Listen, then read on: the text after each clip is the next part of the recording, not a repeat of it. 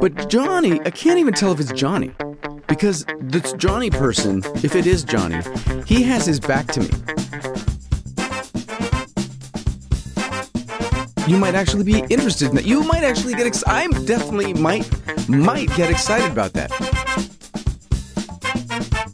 And then the Chi Ball Power Master makes a Chi Ball of power. Of power, Chi power. And then the other guy tries to punch him. Hey, welcome to the bitterest pill. It's Dan Klass. I'm in my garage. As always, uh, under the flight path at Los Angeles International Airport, greetings.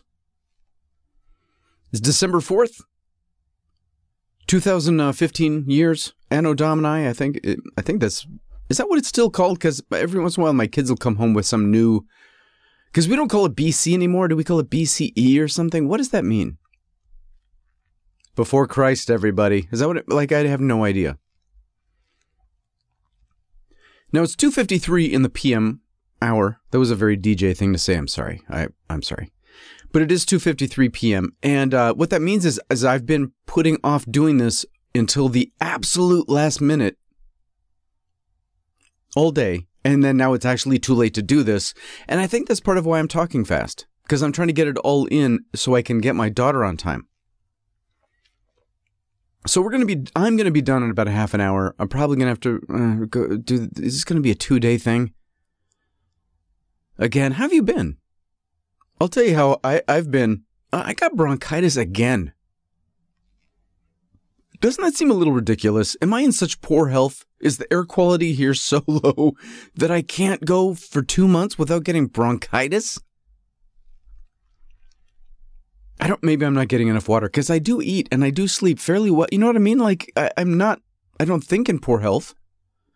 I'm not that old, and yet, yeah, a couple Sundays ago, I don't remember the date, but a couple Sundays ago, perfectly fine at noon. By one o'clock, head cold. By three o'clock, holy crow. By Tuesday, antibiotics.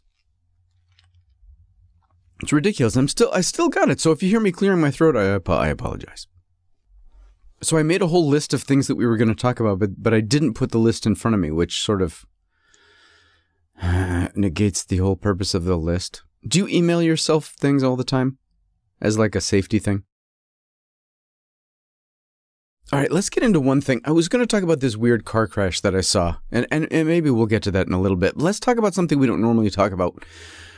Hudson and I, in, in the car, we always talk about superheroes in superhero, really more superhero movies. And then now that, as, is probably happening in your car, is now transitioning to Star Wars anticipation conversations. Okay? And Hudson and I are not exactly that into comic books, and we're not really exactly that into superheroes. We are very into discussing the fact that they've kind of taken over popular culture and who's playing what and who's what movie was good and blah blah, blah you know and someday I'll have him back and we'll bore you stiff with all of our theories. Now, my latest theory, especially after seeing uh, the Batman versus Superman versus Batman trailer, they promoting that. They've been promoting that movie now for what feels like 17 years. It's going to come out. Who, who cares when? And I saw the trailer, and everybody was like, "Hey, the trailer, the trailer." I was like, "I guess." You know, didn't like Man of Steel. Why would I like him fighting Ben Affleck as? I don't want to get into too big. A, I, I don't want to get into this. The trailer. Listen, if you like the trailer, bless you. Convince me to do it. Clark Kent and Bruce Wayne are standing there talking, and neither of them are in actual care. It just was. It's weird. but my prediction is and and we'll find we'll find out if my prediction is true in a couple weeks. I feel like secretly the superhero genre is on its way out. Anyway, in a vacuum, I feel like we're sort of just like, eh, whatever. At least I am. Definitely like the list of things I'm not watching is crazy, right? So I have this theory that the superhero genre, again, it's on its way out anyway, but Star Wars is going to kill it completely, completely. Now, I could be really, I could be really totally wrong about this, but I feel like we could potentially be, and right? Have you thought about this? We could be at the very end of not talking about Star Wars all the time. Like right now, we sometimes talk about Star Wars all the time, but then sometimes talk about superheroes all the time. You know what I mean? And I wonder if in about a month or two, it's going to be only Star Wars for 10 years. Star Wars is once again going to make the superhero phenomenon look like I don't even know what. But superheroes are going to look like cowboys. It's over. Now, listen. And I didn't even want to post this on Facebook because I don't want to make too big a deal out of the whole thing. And I, I, don't know what to do about it.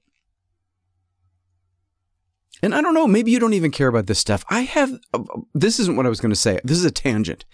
I have a memo that I stole. I, I've told you this before, and no one ever cares.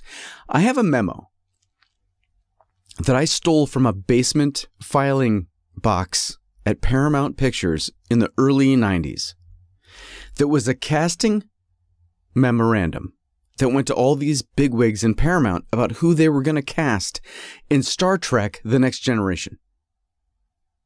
It's a memo. It has like the list of all the potential Picards and Rikers and Datas and all that stuff. And you know what? No one seems to care. So maybe you don't even care about this, but I keep seeing in the news because I have, I use that thing Flipboard on my phone. Do you know what that is? Where you can uh, you know, it turns Twitter feeds and, and, and RSS feeds into kind of a somewhat nice looking magaziney format or whatever. But I use it on my phone, so you just basically flip through stories. And apparently, one of the things that I'm, uh, you know, uh, subscribed to or whatever is n- movie news, or it's geek news or super. I don't know what it is, but I get new, you know, movie news, blah, blah, blah, whatever, right? Well, one of the stories that keeps coming up is all about how apparently the Star Wars folks, which I guess now is that's Disney, right? That's weird. Disney, ugh. Until the movie comes out, I'm going to be choking on that a little bit. But Disney is talking about, and in planning, right? They're going to make a Han Solo movie. Now, you know this, right? This was inevitable anyway. I don't need to tell you that they're going to make, trust me, a Han Solo movie. And I keep seeing all these stories about the excitement of who's going to play young Han Solo.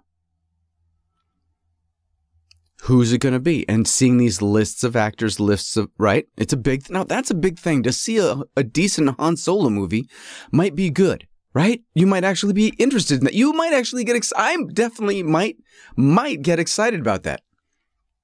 No, I'm, I'm telling you something and I'm, okay. I cannot say who told me and I cannot say what they told me yet, but I'm telling you right now. Han Solo has been cast. And I know who's playing Han Solo. And I'm not joking.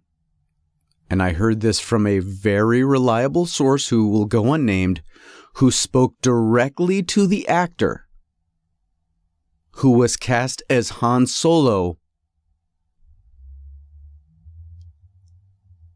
and I think you're going to love it. And if so, if you want to guess, and I don't know what to, if, if I should put this on Facebook for the Bitterest Pill, the website for Bitterest Pill, I think we, I think if you want to guess, let's guess. I really can't see, but, but I can't tell you if you're right. And I really don't want to jeopardize, you know, my friend's relationship with this actor. I don't, I, I wouldn't want to do anything because I'm telling you, I, I would buy a ticket for this movie right now to see this person play Han Solo. I'm all, I'm telling you, I'm all in. And all of these lists that I see where they're like, oh, let's get this guy, let's get that guy, let's get Percy Jackson, let's get Kick Ass, let's get, there, it's not any of those guys. I have not seen his name on a list. He's an American actor. He's, you know who he is. He's not an unknown. He's not okay. So it's not an unknown, and it's not a British guy or an Australian coming here to play Han Solo. Finally, an American guy is going to play one of our American heroes. Thank you. I can't tell you who it is. I'd love to see who can guess between now and whenever they announce. But I also think, now I could have misunderstood this part. I think they're shooting the movie much sooner than they're admitting. That's all I can say. Okay? So I'm not making a bit. This is all I'm going to say about this. I'm pretty sure that I know for a fact who's playing young Han Solo. I'm not joking. I personally very excited. I think he's going to be a kick-ass, badass Han Solo. I'm thrilled. I, I don't know if you're going to be happy. I have no clue what your tastes are in this realm, right? But if you if you think you know who either is going to be Han Solo or who you would want to be Han Solo, let me know. I don't know, man. Send me an email or something, or uh, you know, Twitter or whatever. Right? And then and then when it comes out, I'll tell you if I'm actually right right now. You know what I mean? Like in six months or two months or a year or whatever, when they finally make the big announcement, I'll I'll be very honest with you and say, yeah, that's who that's who I knew it was. Or oh no, that's so weird. That person I don't know if they didn't get, you know what I mean? Like I I'm not going to BS you on this. But I'm telling you. And don't go around telling don't, you know, be cool about that. I'm I'm really not joking. Be cool about this. So if you want to guess who Han Solo is, that's fine. But don't say, "Hey Dan, that's so wild that you know who they've can't like don't say that. Just say, "Hey Dan, you know who I think should play Han Solo?" Blah blah blah, you know whatever, right? That's all I can say about it. But I, I don't know this actor, but I heard it from a very reliable source. They got it firsthand. We're not kidding around. I can't wait. Okay. Wow, I wonder who you think it is. I, I, I hate keeping things from you. I hate doing this where, where I like, oh, you know what I mean? Like, oh, in a couple weeks, I do have a great story that I'm sitting on, and I think I have to start recording it before I start to forget it because it's been a long story now. It started in like the late September, and it just won't end. And I was going to wait till it ended to tell it, but but I, I don't know that it's going to ever end. So I might have to just either record it now and put it in a shoebox, or you know I don't. I, am really torn about that. Okay, let, let let's talk about things. So listen. So I'm driving home this has nothing to do with Han Solo now. We're done. Okay, Han Solo is done. No, I wish I could tell. So, okay, I'm driving home from dropping Hudson off at school. And there's a car crash um, near me. Okay. Now the, the crash has already happened. Okay. This isn't a danger story. This is just a weird ass story. It's not even a story. It's just something I saw. So this is what I saw. So this crash is at a T junction and I'm on the main road. And this is, this is a little road that comes up from a small airport called Santa Monica Airport. I think it's the airport actually that Harrison Ford was aiming for when he crashed a plane a couple months ago. Okay. And Harrison Ford is not playing young Han Solo, you know that, right? Okay. so, I'm driving by Santa Monica Airport, and there's been this crash. Now, okay, so what the crash is, is a black Escalade or Explorer, but let's say Escalade, because I think it was an Escalade. A black Escalade has been in a nose to nose collision with what seems to be an identical black Escalade. Okay? So Black Escalade 1 was coming up the little hill to the T junction to leave the area of the airport. Okay. And they're in their lane, the far, their far right lane, this black Escalade, and its twin, doppelganger, evil, I don't know what, has hit it from the face, right? Nose to nose. So, so number two, what was it doing in that lane? I have no idea. Right? Number one, perfectly positioned. Number two, rammed right into the nose of it, crash, right? Kind of surreal to see a black Escalade and then a nose to nose with another black Escalade and then shattered, you know, headlights everywhere and the whole thing. But that's really not the weird part. The weird part is apparently when Escalade number one was um, hit by Escalade number two, Escalade number one was immediately rear ended by a small black Mazda or Toyota, some small little car, you know, the, like a little car, okay? And I can't think of what little car I think it is because I don't really know those kind of cars. But you know what I mean by a little car, like a Chevette. But they don't make Chevettes, I don't think anymore. But it's that kind of car, like a little car. Okay? So imagine. So you got a black Escalade number one, nose to nose with black, black Apparently, that's a tongue twister. Escalade number two. Black Escalade number one has also been rear ended by Tiny Car, Black Tiny Car, Black Tiny Car number one. Also, I swear this is the truth.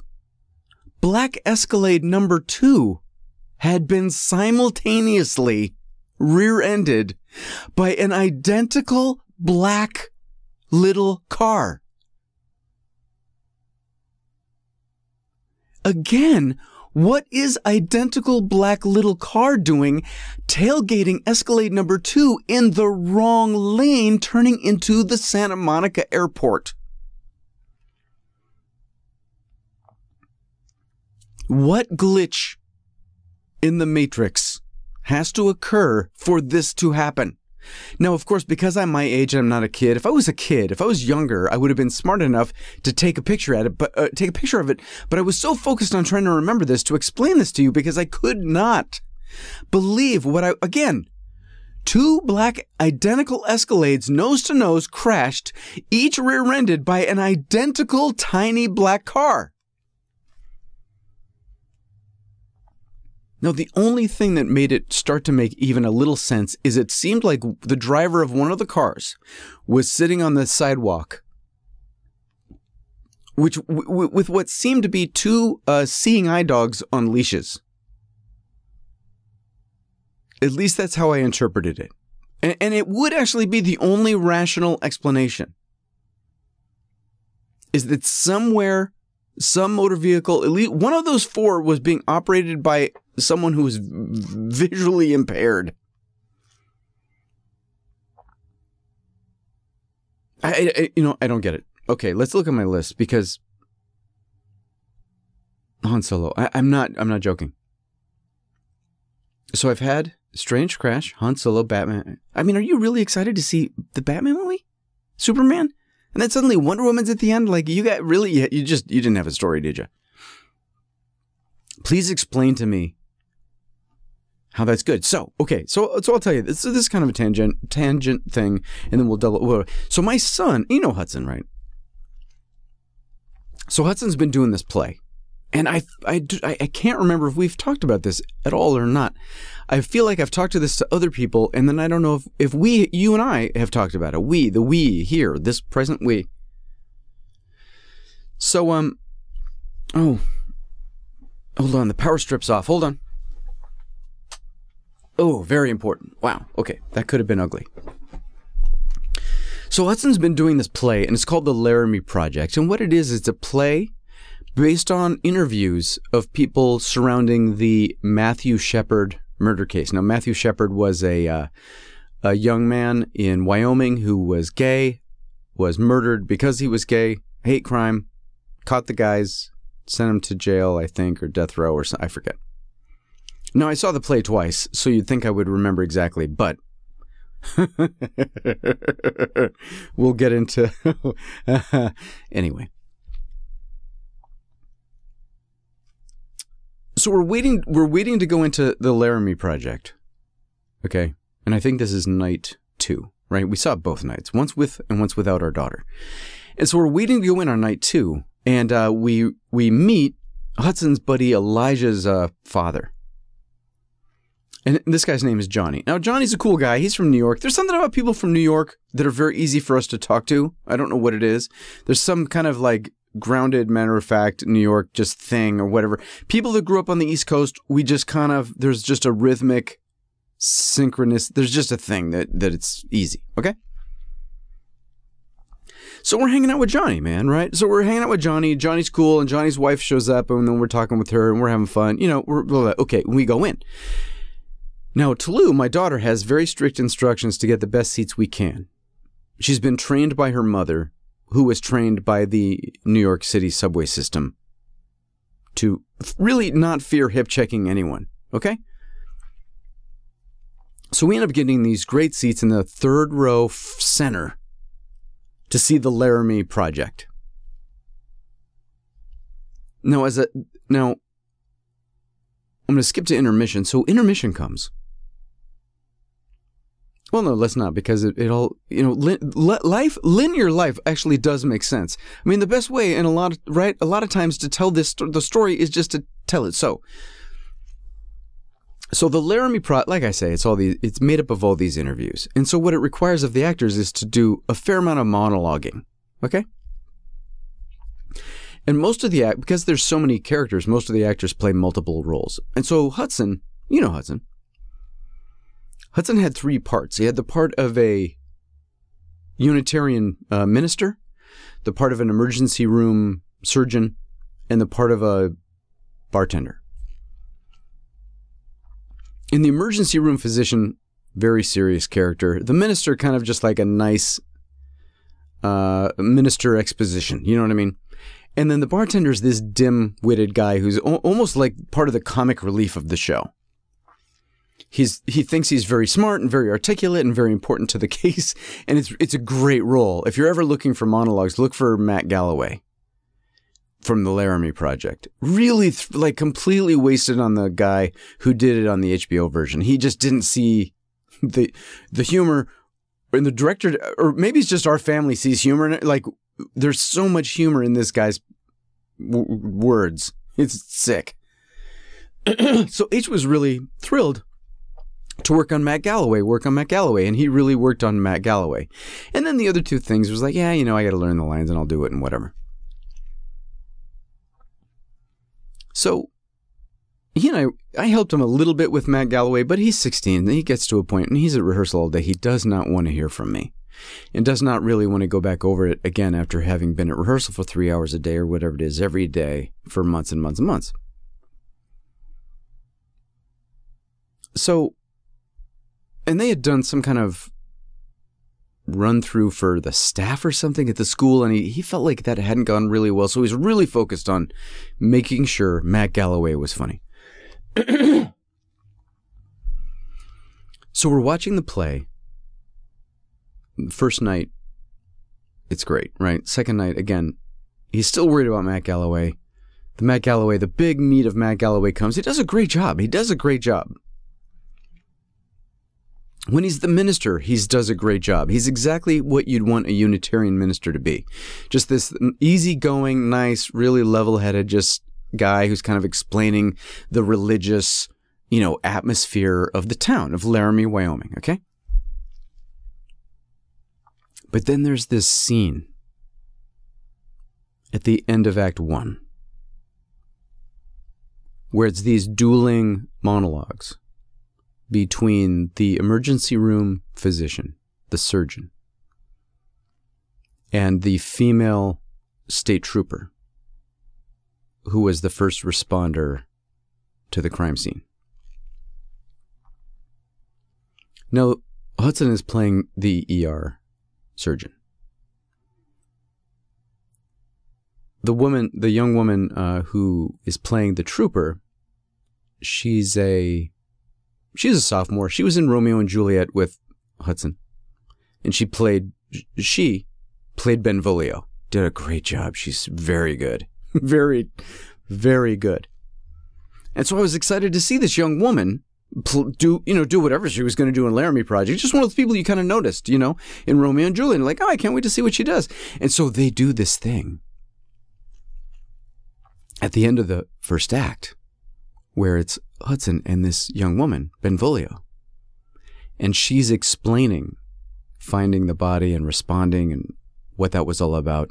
And Hudson's character is explaining dealing with Matthew Shepard, and then also one of the two guys that beat Matthew Shepard to death came into the ER having gotten into another altercation at the same time.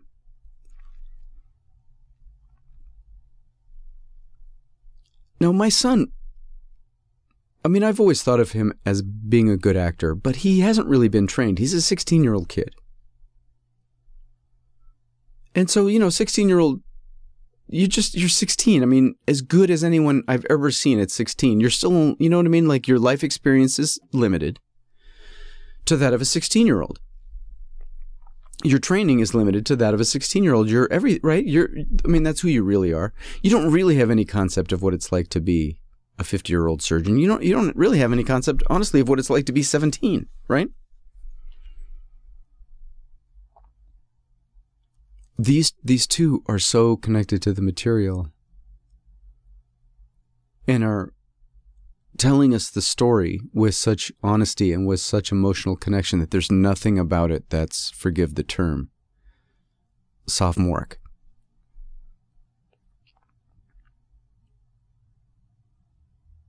I was watching.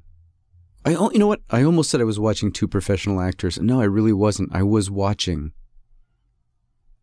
an ER doctor and a state trooper. If the scene had lasted another 10 seconds, it would have been interrupted by the insanely audible weeping of the man in the center third row. it was so much to take in just as a play. You know, the the, the text of it is is emotional. It's very dramatic. But then to see your offspring excelling at his craft so far beyond your expectations that you need to burst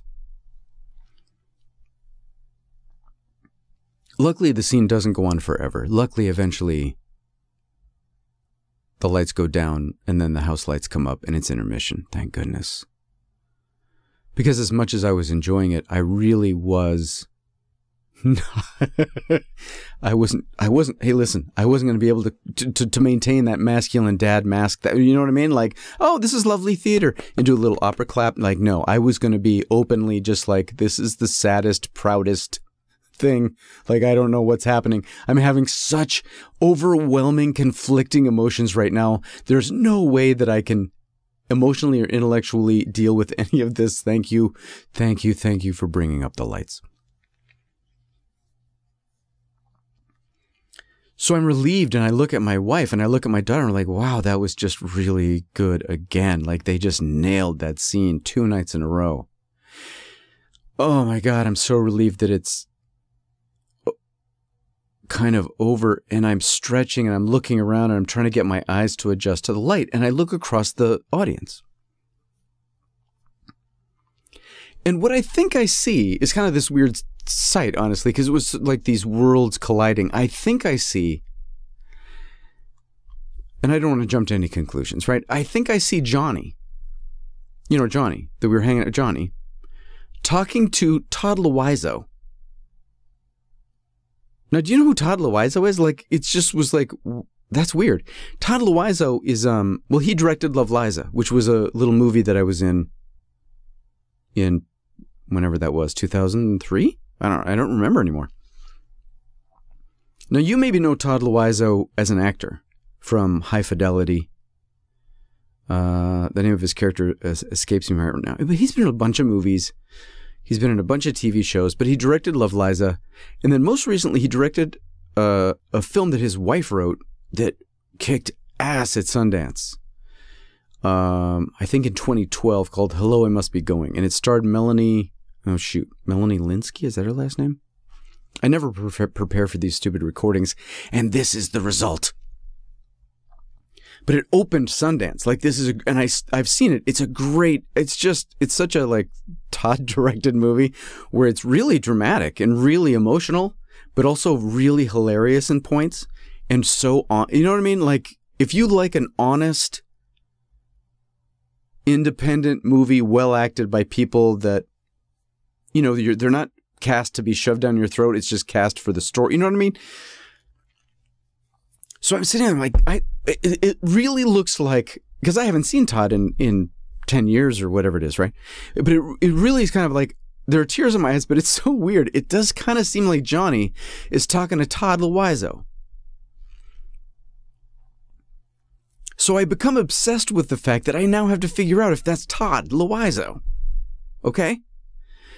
But Johnny, I can't even tell if it's Johnny because this Johnny person, if it is Johnny, he has his back to me.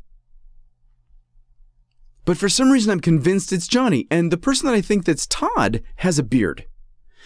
And when I saw Todd 10 years ago, he didn't have a beard. But what, you know, 10 years ago, nobody had a beard. And it was 10 years ago. So for all I know, this could be Todd Louiso with a beard. I don't know. But I feel like I saw a video of him when he was at Sundance and he didn't have a. I don't know what's going. I, I know it only takes a couple weeks to grow a beard. Listen, my son was just on stage talking about being an ER doctor. This is just crazy. So I get out of my seat and I walk over toward them, but I don't want to interrupt their conversation because I can't even tell if that's Johnny, let alone Todd. And I walk up the stairs and I try to eavesdrop on their conversation, but the guy that I think is Todd isn't talking. And the guy I think is Johnny is doing all the talking, and I don't mean to insinuate that he's talking too much, but I don't really know Johnny's voice. So I go up the stairs and I go out of the theater, and then I stand there like, well, if that's Todd, I should I think I should say to him, but I don't know. That's I don't want to. I don't want to be like this guy who's clearly having some sort of parental breakdown and interrupt a conversation between two people that I don't even know, and one of them isn't Johnny, and the other one isn't Todd. But I go back down. I come back in. I don't listen. I got to come back in and see the second actor, third actor, whatever's what's whatever's happening. Something's happening next. So I go back in I still don't hear the Todd guy's voice. He may, but he may be like not even talking to the guy that may or may not be Johnny. No, I think the guy that may or may not be Johnny by now is even gone. Because I'm thinking, well, if I can at least find real Johnny, I can ask real Johnny, hey, Johnny, was that really you over there? And if it was, who, were you talking to a guy named Todd Louiso?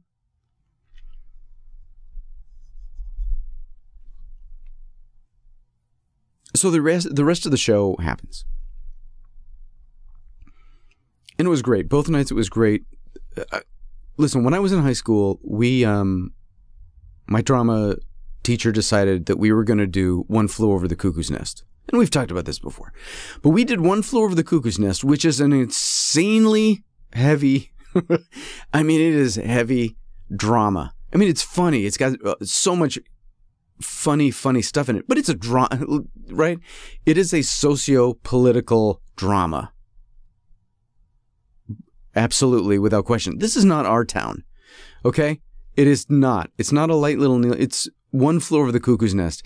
And the people that I still in contact with from that show, it's, it was just, it was a very important thing in our lives.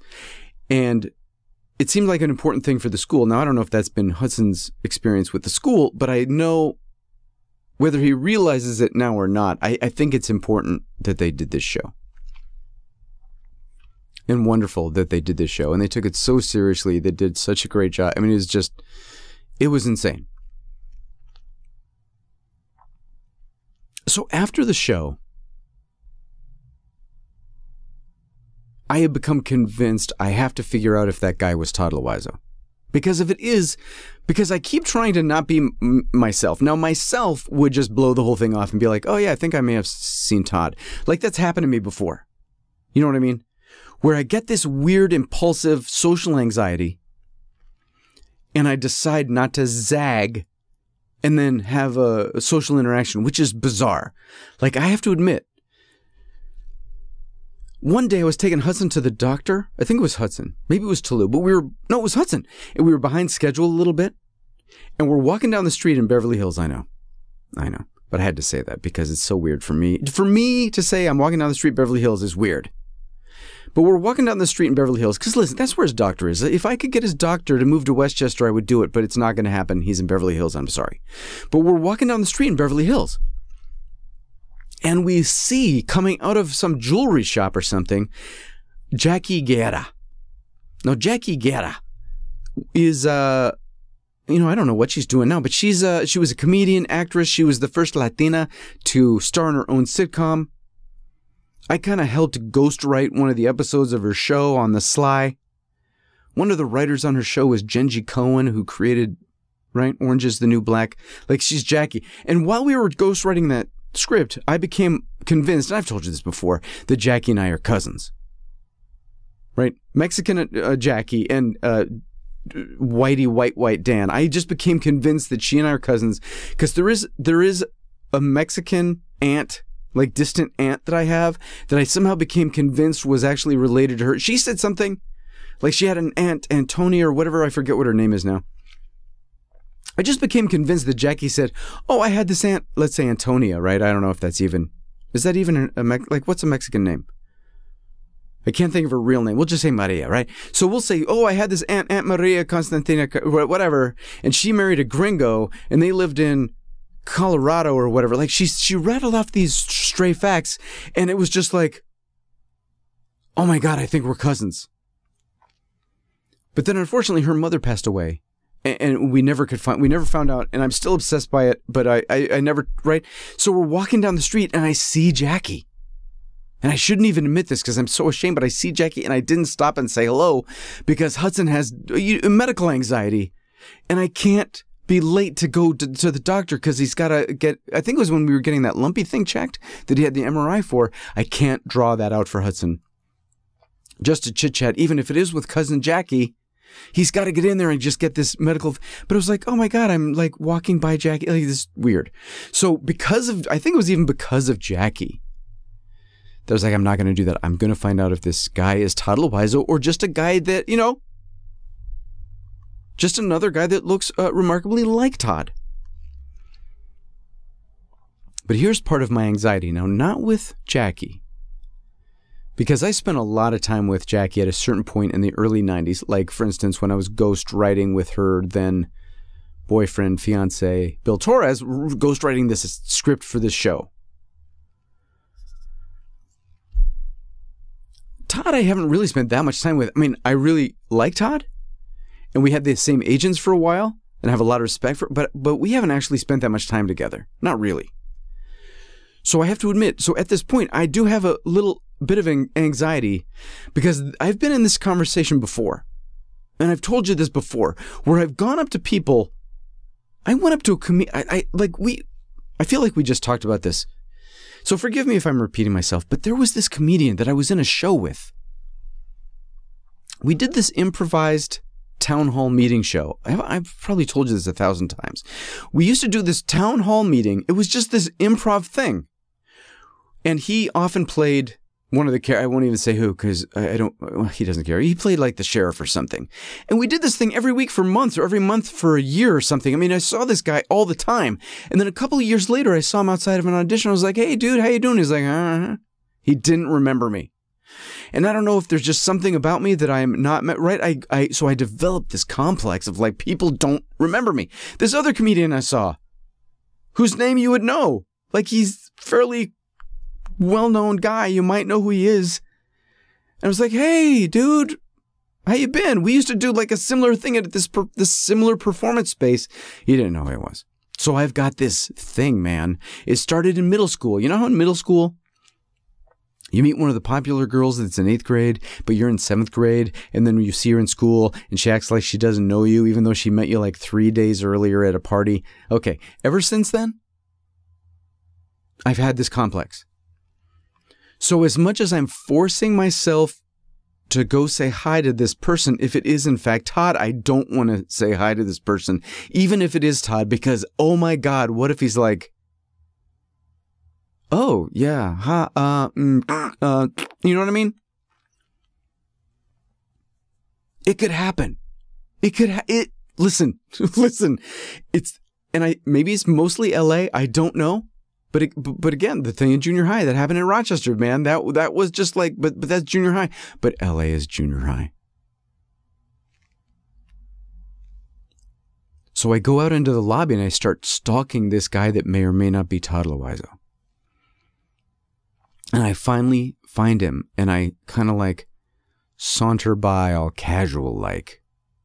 Because I really got to hear this guy's voice because I'm pretty sure it's him but I gotta be extra sure, and it was him. So I say, very tentatively, but try not to sound tentative. Hey, Todd, it's uh, Dan Klass. I don't know if you remember me, you know, from Love Liza. And he gives me a big hug.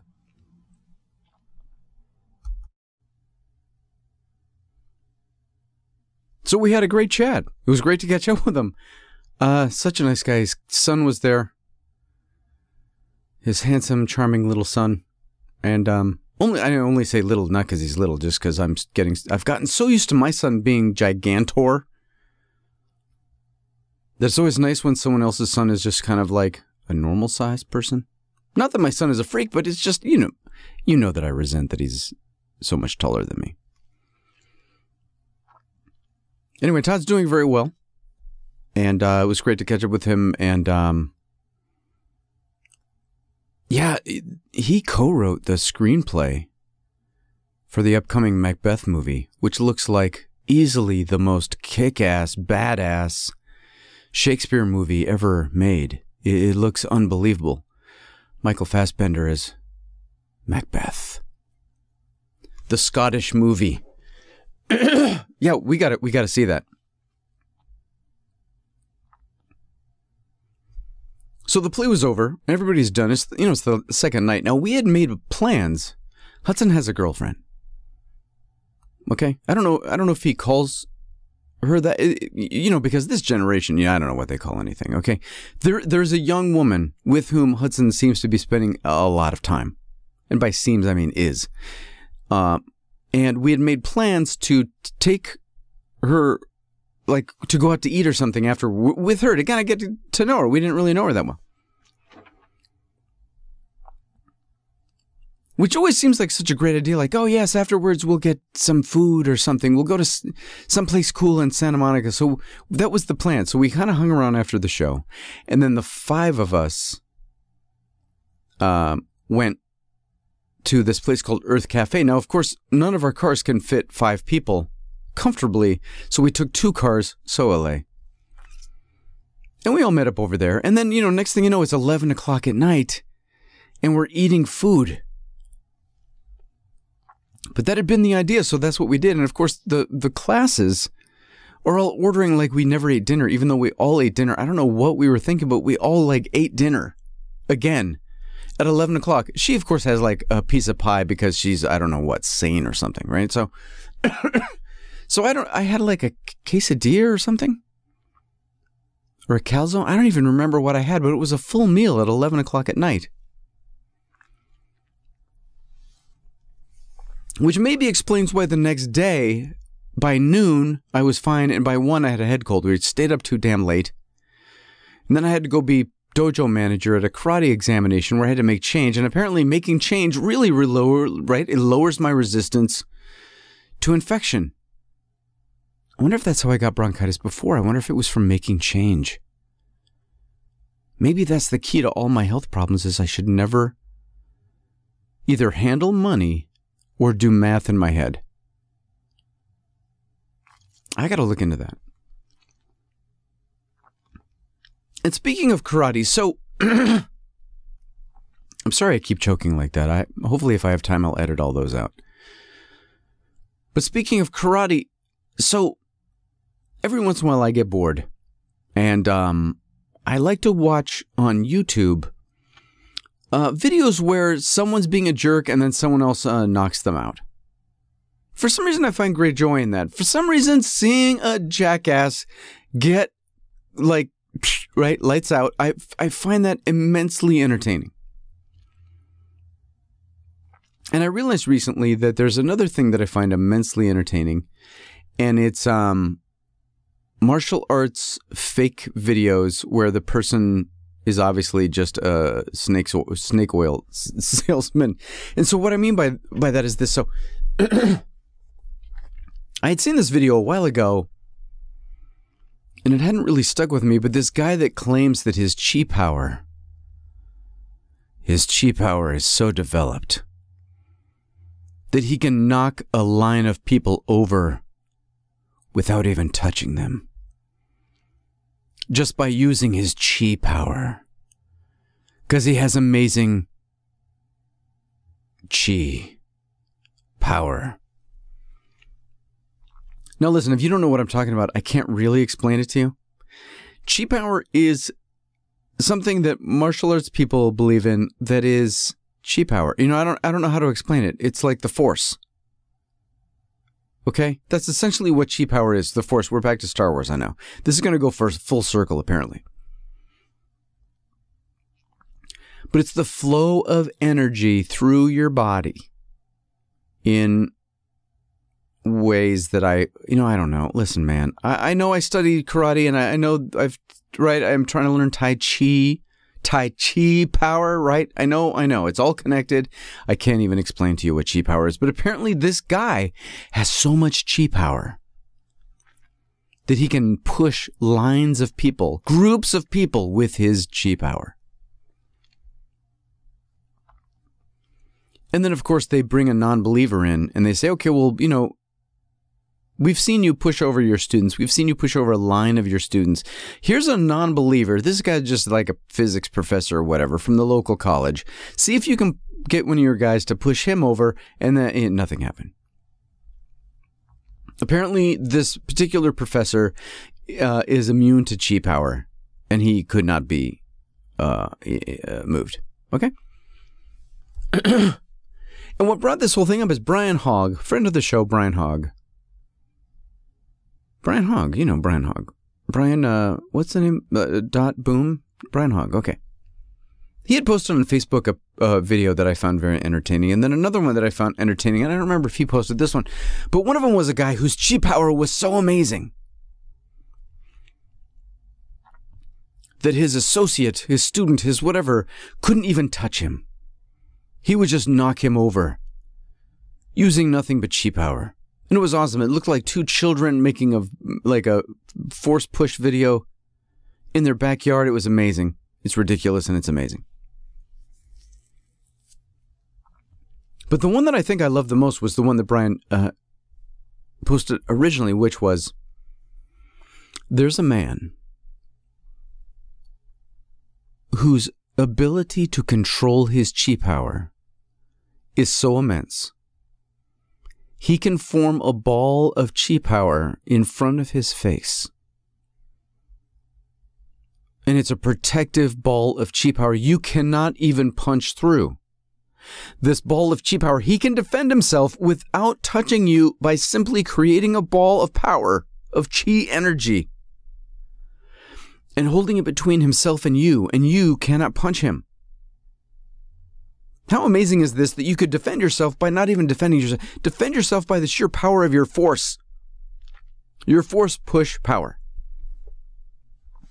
So what this video was was a demonstration of this where he, the chi power master guy, the no touch master of chi ball power, kneels on the grass. And in front of him kneels, I don't know why they're kneeling, I guess just so they can't use their feet. I don't know why they're why why kneeling is involved to summon the chi, I guess. I don't know. But so in front of him kneels, uh, you know, a martial arts guy. Not necessarily from Chi Ball Power Man's school, a different martial arts guy from uh, elsewhere, another country. And they kneel facing each other. And then the Chi Ball Power Master makes a Chi Ball of power, of power, Chi power. And then the other guy tries to punch him and proceeds to punch him right in the face. And so they slap and punch each other for a second, then they break. And then the Chi Master's like, well, I, you know, he, he says something in a language that I, I don't understand, but it was clearly, listen, let me try again.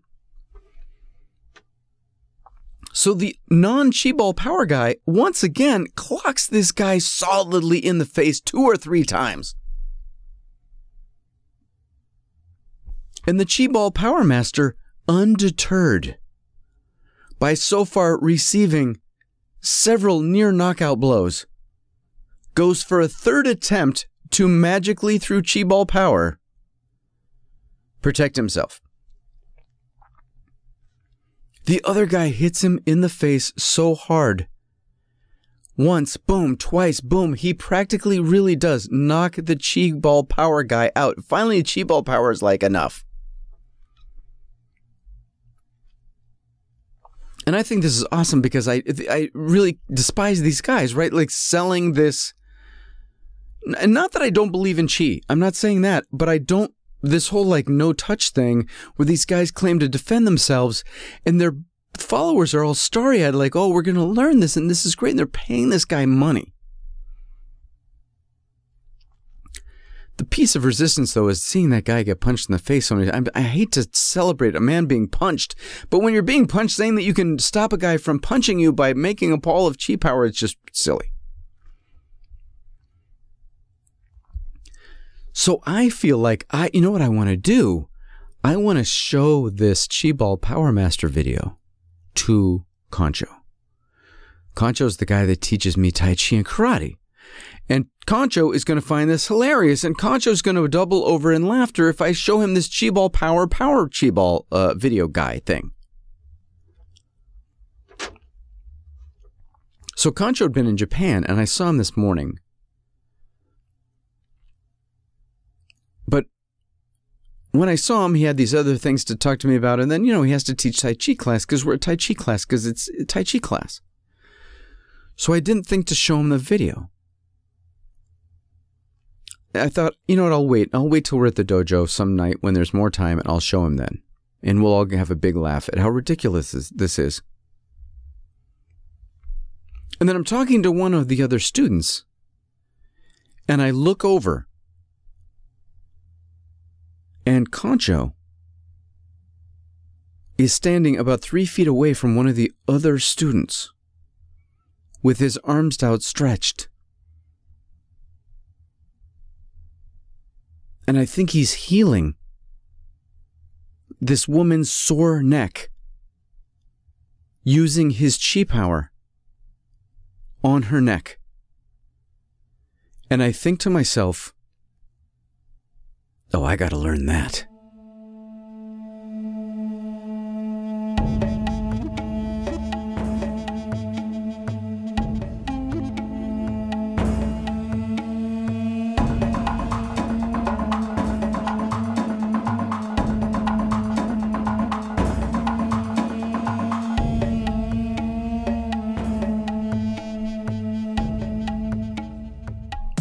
Thank you for listening to the bitterest pill. Uh, as always, I'm uh, me. It's me, and I'm in the garage. Uh, so thank you to Brian Hogg for posting chi Power videos. Of course, they are ridiculous because all chi Power is ridiculous unless uh, my master is doing it.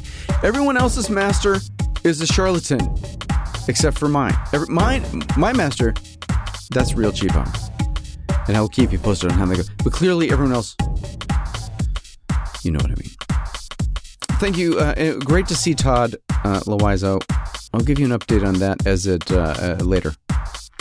And I do know who Han Solo is, and I really do want you to guess and let me know. Or just write it down, put it away, see if you were right when the announcement's made. I don't even know when it's going to announce, but I'm telling you, I'm pretty sure I know who it is. And I'm not saying I guessed who it is. I'm saying I, you understand this. This is very exciting, and I want to tell you so bad. I want to tell someone, but I can't. Although I, I should ask the person that told me. Maybe it's not even a secret anymore. I don't know. Anyway, thanks uh, thanks for listening. Thanks for downloading the show. Thanks for supporting the show. If you want to support the show monetarily, please become a patron. Patron a Patreon. Uh, they are really, really, sincerely, lit- literally keeping the show afloat. Who are the current patrons? Thanks to all our Patreon patrons, including Megan, Rob Houston, Dave Jackson, Mike Hamilton, Harold Goldner, Tom Carroll, David Chase and Gerard Cordines, Chris Klass and Scott Mercer. Thank you for your support. Yes, thank you, thank you, one and all. Uh, next time, I don't know what we're going to talk about, um, although maybe I'll finally get to the big story that I've been sitting on that I got to tell before I forget, because I will forget. And then I think next time, too, uh, we will talk about attention deficit syndrome if I can remember to talk about it and I'm not thinking about other things. Do you have ADD? Do you? Uh huh. All right, we'll talk about it next time on The Bitterest Pill.